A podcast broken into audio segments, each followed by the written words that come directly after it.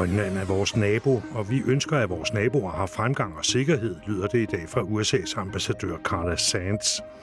Dagens aftale med USA får også opbakning fra de to grønlandske folketingsmedlemmer, der dog også mener til forsigtighed. Og vi fortæller også, hvad den danske udenrigsminister har at sige til aftalen med USA. Aftenradiovisen er i luften ved mikrofonen Carsten Sommer.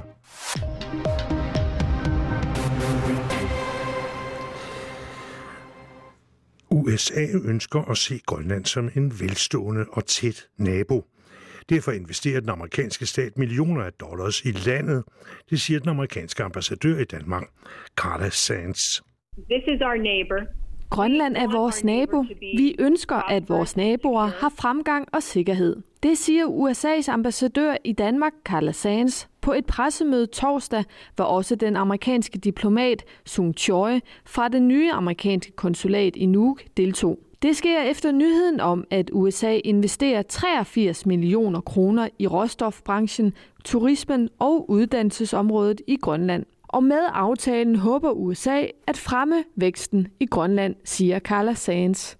Making sure that they're prosperous and secure. Ved at sikre, at naboer til USA har fremgang og føler, at de er sikre, hjælper det også os, for så er de mindre sårbare over for indflydelse og koalition fra store kræfter, som ikke spiller efter de samme regler, som vi spiller efter, siger hun. Et rigt Grønland vil også komme USA til gavn inden for handel, tilføjer diplomaten Sung Choi. Direkte adspurgt om USA har stillet krav om for eksempel øget militær tilstedeværelse for aftalen, er svaret nej fra den amerikanske ambassadør. So I can tell you that I have had no discussions. Jeg kan fortælle, at jeg ikke har haft nogen drøftelser med Forsvarsministeriet om at åbne nye militærbaser, siger Carla Sands. Den nye aftale har heller ingen forbindelse til Bidufik, understreger hun. Men forsvars- og sikkerhedspolitik spiller indirekte en rolle med aftalen, siger ambassadøren og henviser til søruter mellem Grønland, Island og Storbritannien. Rusland har militariseret deres kyst temmelig meget over de seneste år, og det er vigtigt, at de søruter holdes frie, så vi er i stand til, hvis der er en nødsituation, at komme til vores partnere på den anden side af Atlanten. Hele Nørlund havde været til pressemøde med Carla Sands. Og ja tak til 82 millioner fra USA til Grønland. Sådan er tilgangen umiddelbart fra begge grønlandske folketingspolitikere, Aya Kemnitz Larsen fra Inuit Ataqatigiit og Agi Mathilda Høgdam fra Siumut over for USA's tilbud om at støtte flere områder i Grønland med samlet omkring 82 millioner kroner. Ud fra det, som er kommet frem, synes Aya Kemnitz Larsen, at man skal sige ja.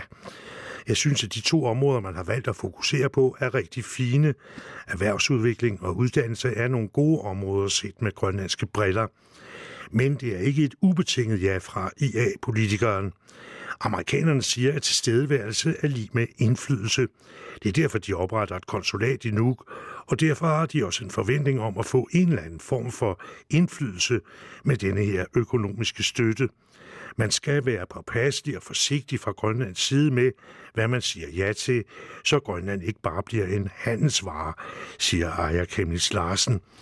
Hun forudser, at USA med tilbuddet stiller krav om, at for eksempel Kina ikke må have samme adgang til grønlandsk erhvervsliv eller diplomati som USA. Også Siumuts folketingsmedlem Agi Mathilda Høgdam er positiv over for tilbuddet fra USA. Men Grønland skal være opmærksom på betingelserne fra USA, tilføjer hun. Uanset hvilket land vi har med at gøre, så skal man være påpasselig, hvem man samarbejder med. Man skal altid være kritisk. Modsat Aya Kemnis Larsen tror, at give Mathilda Høgdam dog ikke på, at USA kan finde på at kræve, at Grønland skal afslå større handelsaftaler med for eksempel Kina for at få støtte fra USA. Her er det vigtigt for USA, at vores naturlige råstoffer ikke falder i hænderne på Kina i stedet for USA. Det er vigtigt i forhold til de værdier, USA har. Men det går ikke ud over handlen som sådan.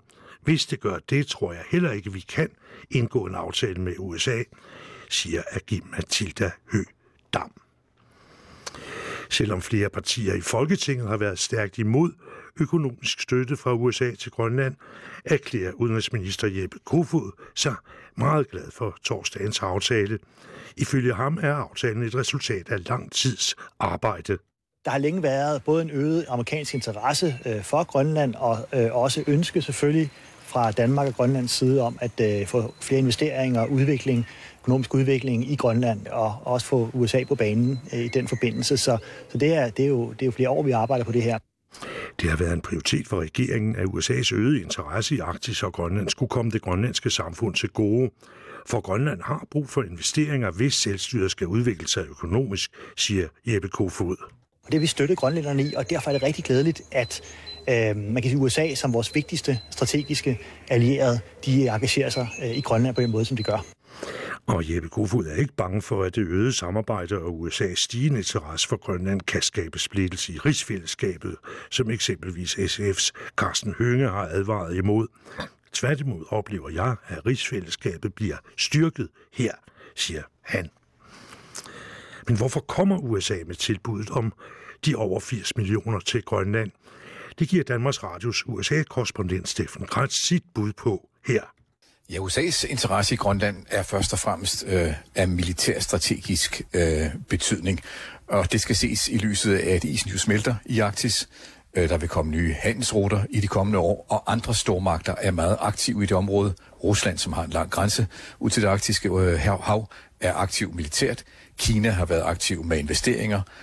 USA har været bagud i det kapløb med de andre supermagter, og det forsøger man at indhente nu ved at få en særlig relation til Grønland lød det altså fra USA-korrespondent Steffen Kratz fra Danmarks Radio.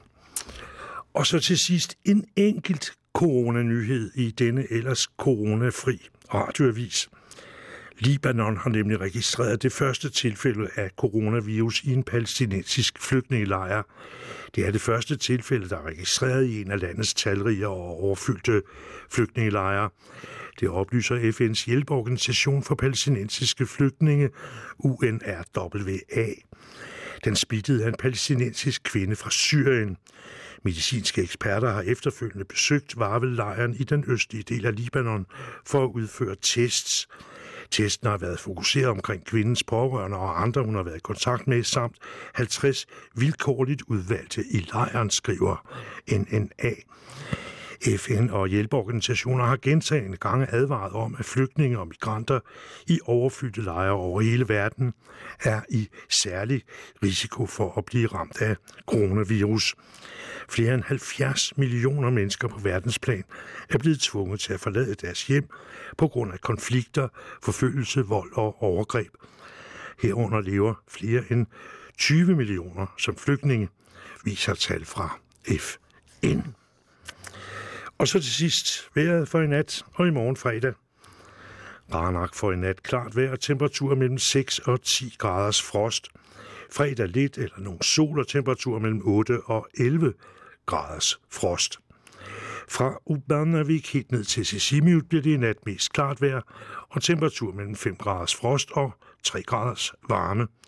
Fredag bliver det solrigt med stedvis østlig vind og temperatur mellem frysepunktet og 7 graders varme.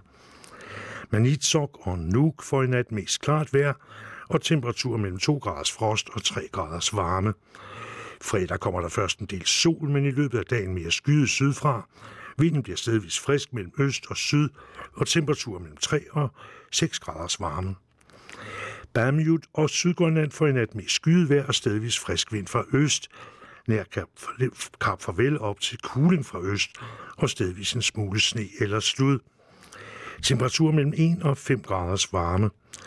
Fredag bliver det skyet, kun med lidt sol og blæsende langs den ydre kyst med frisk vind til kuling fra sydøst, nær Kap Farvel stedvis op til stormende kuling fra øst. Temperatur mellem 1 og 6 graders varme. I Dasilak bliver det i nat let skyet til skyet vejr med temperatur omkring frysepunktet. Fredag kommer der nogen eller en del sol. Temperatur mellem 1 og 4 graders varme. I Dokordormit for i nat let skyde til skyde vejr temperatur mellem 1 og 5 graders frost. Fredag lidt eller nogen sol. Sidst på dagen blæser det op fra nordøst til mellem frisk vind og hård kuling. Temperatur mellem 1 og 3 graders varme. Med det slut på Aftenradioavisen.